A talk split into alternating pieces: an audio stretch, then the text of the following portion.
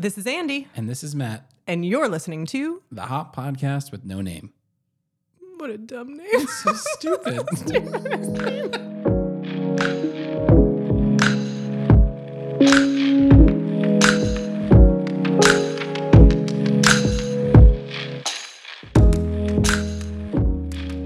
so last week, Last week We on the previous episode of podcast with no name. podcast with no name, we talked about fundamental attribution error, and We we, did, gave I believe. homework, which was to uh, think about when this applies to your personal or professional life, and Mm-hmm. then come up with three reasons why you're staring at me so intently, and I'm terrified.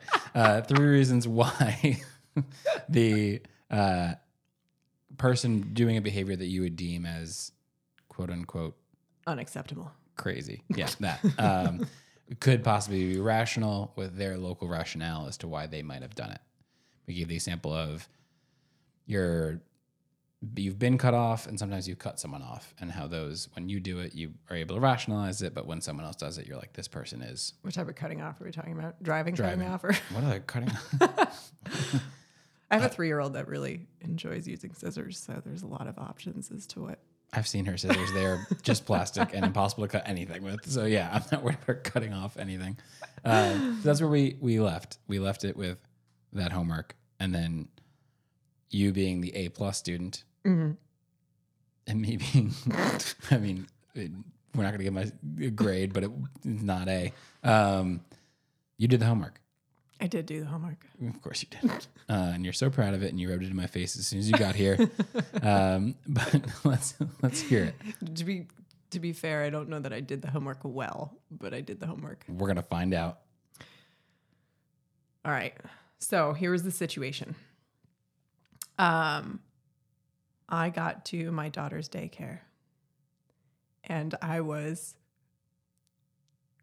one of several parents who got a firm talking to. And I got a firm talking to because apparently there has been a pattern of parents not paying weekly on time. This is a small home run daycare, so you can understand why it would be incredibly important to pay the daycare provider on time. Yes, and it's it's small.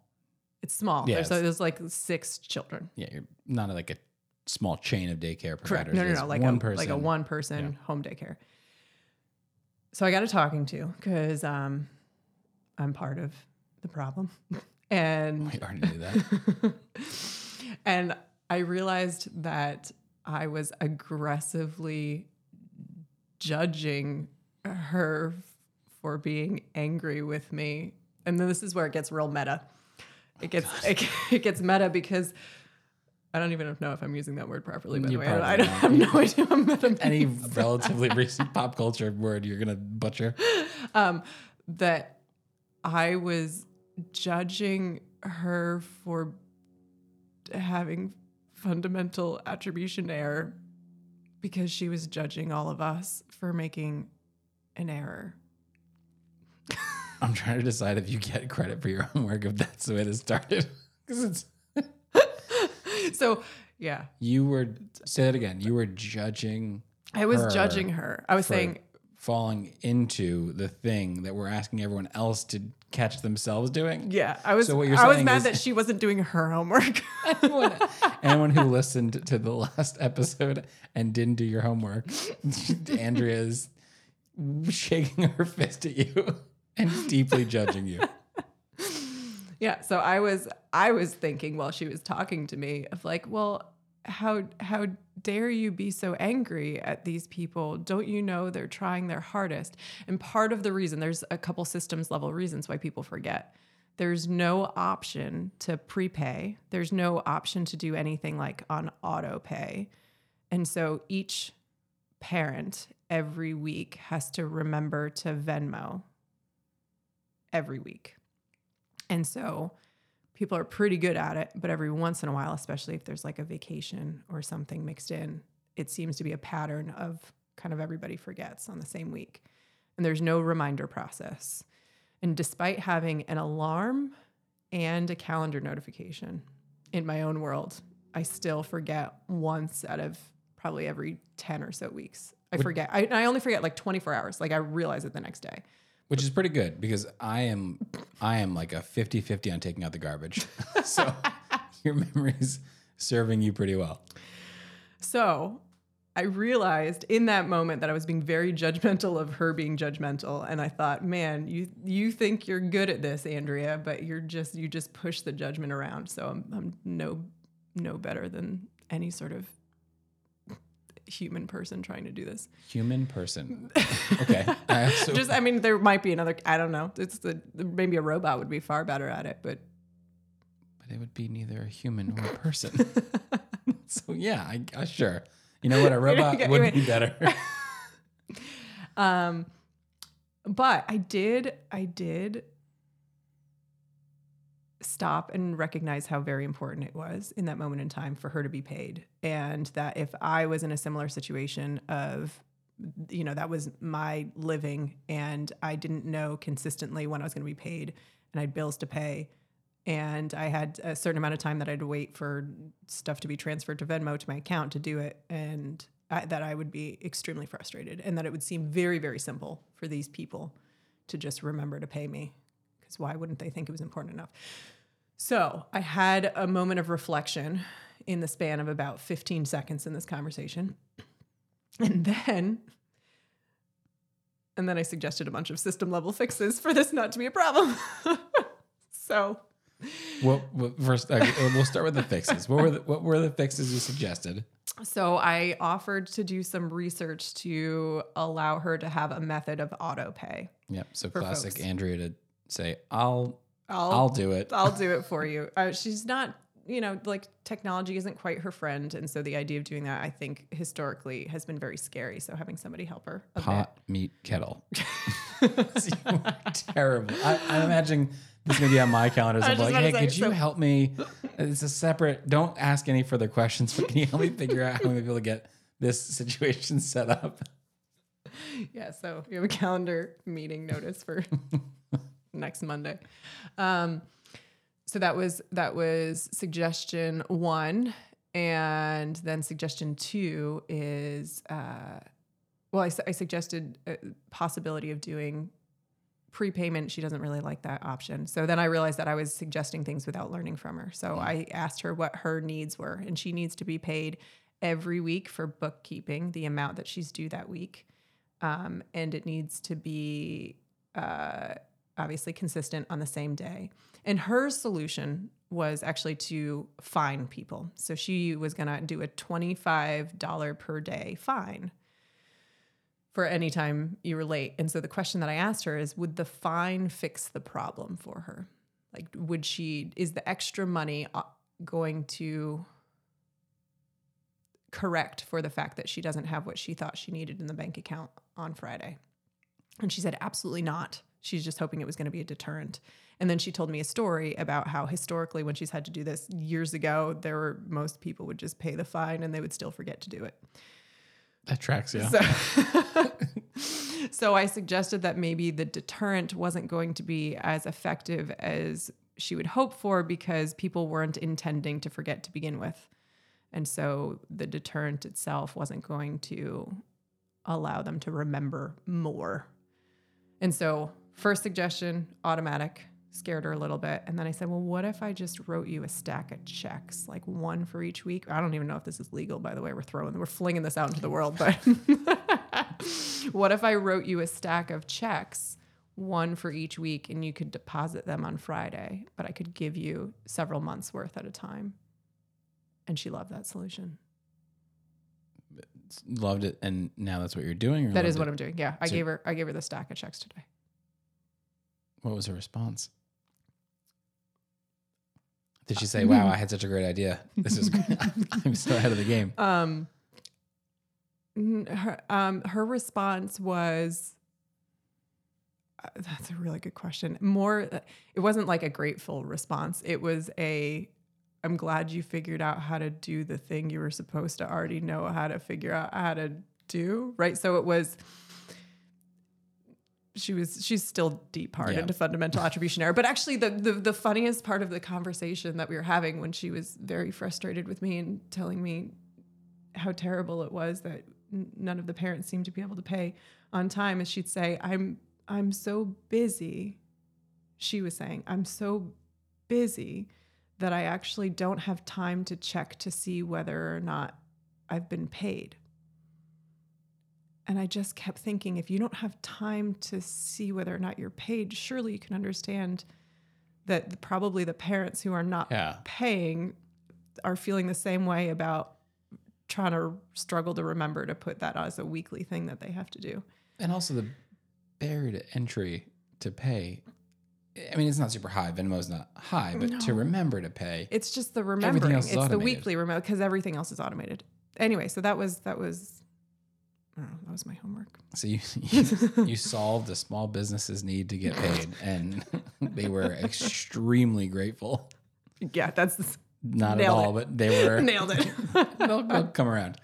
Um, okay, so we you did the homework. I did. I'm still getting over driving and fundamental attribution error because every time I step in the car, I have six or so instances where I have to be, like, "Hey Matt, I'm sure they didn't mean to do that," and put your middle finger down. Like that's not what you want to be doing. You grew up. You grew up though with sort of like angry drivers teaching you how to drive. Yeah. So this yeah, is it didn't pretty stop at driving, yes, I grew up with angry, angry uh, examples to follow. And again, it was you know parents were from Brooklyn and Queens, and I was back there two weeks ago driving again, and for the first hour or so that I was back there, I was absolutely terrified. I couldn't believe believe that I had driven for 11 years in Queens and hadn't been in an accident because I crossed over the bridge and I swear the clouds got a little darker and everything was just Mad Max style as I'm going through and I didn't remember it being like that and then you know uh, the next day there I felt back to normal but Risk Oh, normalization. risk normalization. It was- it bringing was up a true. big topic here. No, but then I I get mad at myself because now I don't get to be mad anymore because then I have to rationalize it because we spend all of our time talking about this stuff and I just want to be mad. Well, I can tell you the way that I fixed it is exactly what I just did in my homework. You can't be mad at people for taking actions anymore driving. I mean, you can be. I am. You are. But then you just you'd be mad at them for them being mad at other people. Still mad at people. It's just a different type of mad. I don't think it'll ever go away. I'm trying. I'm trying. I do really well professionally, but oh man, something about just getting in a car, just just all these muscle memory, emotional memory of being like, no one is good at driving, and you need to let them know so they can improve. you brought up a big topic though. Risk normalization. Yeah. Yeah, I'm sure you want to. I could see. Can you see it in my eyes? Yeah, you are. You are desperately trying to get at the into bit. Yeah, Talk about risk normalization. yeah. Let's let's do it. Should we? I mean, we're we're here. We're, uh, we're here. approaching the subject. We didn't have exactly the best plan as to what was going to happen next anyway. So, well, let's go. All right. So, risk normalization. Let's back up for a second because I think in our work worlds, there has been quite a bit of conversation for many years about the idea that people have different risk tolerances. So much so that there's there's like companies that you can hire that profile people when when you're bringing new folks into your organization to try to like assess their risk tolerance, which sounds really cool on paper. So wait. So quickly in thirty seconds or less, and we have a clock right here. Mm-hmm. Okay. We're recording. Just describe what that's like to have someone come in and profile. Like, what does that look like? What does it do? A lot of the time, it's it's like a series of questions or a form that people fill out that is supposed to put them into a category of whether or not they are a risky person, someone who's willing to tolerate risk, or whether or not they are a more um, cautious individual. With the thought process that you would probably only want to hire cautious individuals. This sounds like a DEI nightmare from my software startup world. That does not sound okay, but let's let's continue. Let's not let me detract. Yeah. And and so what always struck me as interesting about that is one, the recognition that your risk tolerance of something is very dependent upon your experience level. And so somebody who might be a super cautious individual, right? And you might get that information about whether somebody is cautious by like kind of what their hobbies are and what they tend to like to do outside of work. Is it things that are, you know, types of activities that would not lend themselves to people being injured, like or like knitting versus whitewater kayaking, right? So like I, you might qualify somebody as a more cautious person if they're Kayaking. nailed it. Got it.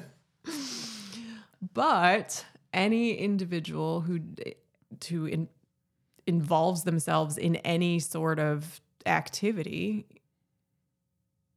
gets risk normalized over time. So maybe you didn't start off as a whitewater kayaker. You started off as like a lake kayaker and then a sea kayaker and then a rough seas kayaker. And then you decided to go down a river that had, you know, class rapids that were easy for you to be able to work around. And then the more experience you got, you got higher and higher class rapids until now suddenly you have quite a bit of expertise in kayaking and it doesn't seem nearly as scary to you as it did when you started. These are oddly specific examples, and now I need to know if you've been kayaking. And Should how, I have used and something? How aggressively do you kayak? Um, I have kayaked. Okay. I rough seas is my my limitation at this point. I've peaked at rough But did you seas. but did you peak because you thought anything further or more difficult would be too risky? Or did no, I just, had get I just had children and ran out of time. Well now I feel bad saying lazy, but I'm sticking with it. Um, and so if we're looking for somebody, so so there is no there's no argument that some some people, right? So like you're you, what makes you you and how you were raised, right? There are personality types that are a little bit more cautious than others, but many of the jobs that we are hiring for. The work itself is inherently dangerous. And so you actually need folks who are willing to engage in that work. If you're like, if you're a lineman, right, you're up in the air working with voltage. I mean, you just like the possibilities of being seriously injured exist in your job world. And yet somehow we're kind of get this idea that you could get a cautious person to be engaged in an activity that has high risk to it. And that the risk normalization of the person who's doing that work all the time, we kind of think should look the same as somebody who's in an office who doesn't do that work all the time. And that to me, just there's like a massive thought process disconnect in that idea of people's risk tolerances being the same for a specific activity. That Indefinitely. Right, Right, indefinitely. like, I do this a hundred times. I have the same risk tolerance as the first time, ten thousand times, and I still have the same risk tolerance. Right. So that's just not how life works, right? That's not how our brains work. That's not how we categorize risk to begin with. But so not only one person having the same risk tolerance indefinitely, but thinking that the risk tolerance of the human who is in an office and not doing that work is quote unquote the right way to look at it versus the risk tolerance of the person who is doing that work day in and day out and has been normalized to it is quote unquote the wrong way of doing it. That that's a massive disconnect in my mind. And usually the person who is in the office is the one that's making the rules through their risk taking lens, right? Through their risk tolerance lens. And then the person who's out in the field who has tons of experience doing what they're doing, uh, it doesn't make sense to them. Stupid example that doesn't involve, you know, work that some of us might not be familiar with. It would be like me telling you, Matt, that Yes. tomorrow Okay. when you're in your kitchen, I need you to wear cut resistant gloves while you're preparing dinner if you're cutting things. You'd be like, huh, yeah. I mean, I understand conceptually the risk that you're trying to prevent here. That Nope. I'm not doing it. but but, I it wouldn't yeah but it wouldn't make any sense to you you'd be like i yeah i know i can get cut like i'm not And not I've aware of that and you've Yeah. been cut I mean, I cook pretty often. So yeah, I've been cut plenty of times. Right. And so that's just because you've been in the kitchen a bunch cutting things. And if I've never done that before, then it would just seem to make total sense. Total sense. Like, why wouldn't you? Why wouldn't you put on cut resistant gloves? But from your perspective, you'd be like, I, it doesn't make total sense to me. Why doesn't it make total sense to you, Matt? yeah, it doesn't. I mean, I was also thinking about like if you asked me to wear an entire suit that was flame retardant if I was gonna go use the oven. It's just like the same concept as it. It sounds like Looney Tunes, and which not never happen. I would just not use the oven anymore. I'd go cook somewhere. I'd go to the grill if you didn't make me use the. No, no, you absolutely need the flame retardant suit for the ah, grill, Goodness. Matthew. All right. Well, I'm ordering dinner on every day. Just dangerously close to how it was when we first moved in. Yeah. So anyway, so risk normalization is something that naturally happens the more you have experience.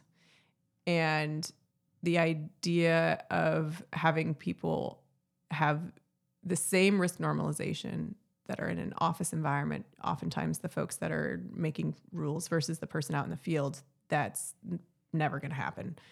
And so when we're thinking about what is realistic and has operational fidelity, meaning it makes sense to the people who have to do the work in real life, we should be seeking to understand their feelings and thoughts about the risk that they're in. Because if we come at it from this completely different angle of, hey, I think cut resistant gloves in the kitchen are a really good idea, and we just kind of continually push that, we're going to be really disappointed when people don't think it's a good idea. Yeah. So risk normalization. What's the homework?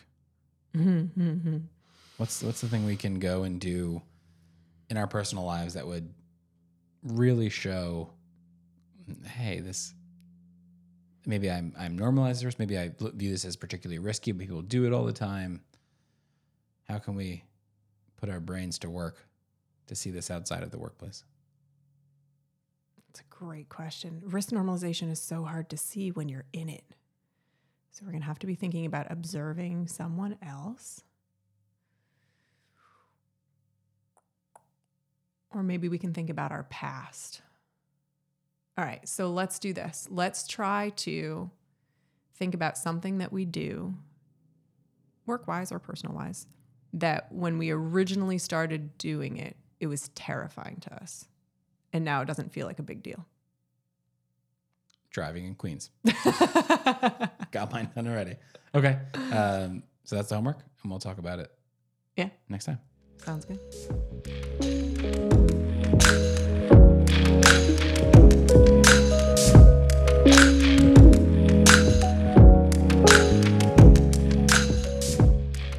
Well, that's it. Yep, another one in the books. we did it. If you uh, want to send us any of your thoughts, actually fling us any of your thoughts, you can do so at the website www.hoppodcast.com. That's H O P P O D C A S T dot com. It's still such a stupid name. Just a different name. We look forward to hearing from you. Thanks for listening.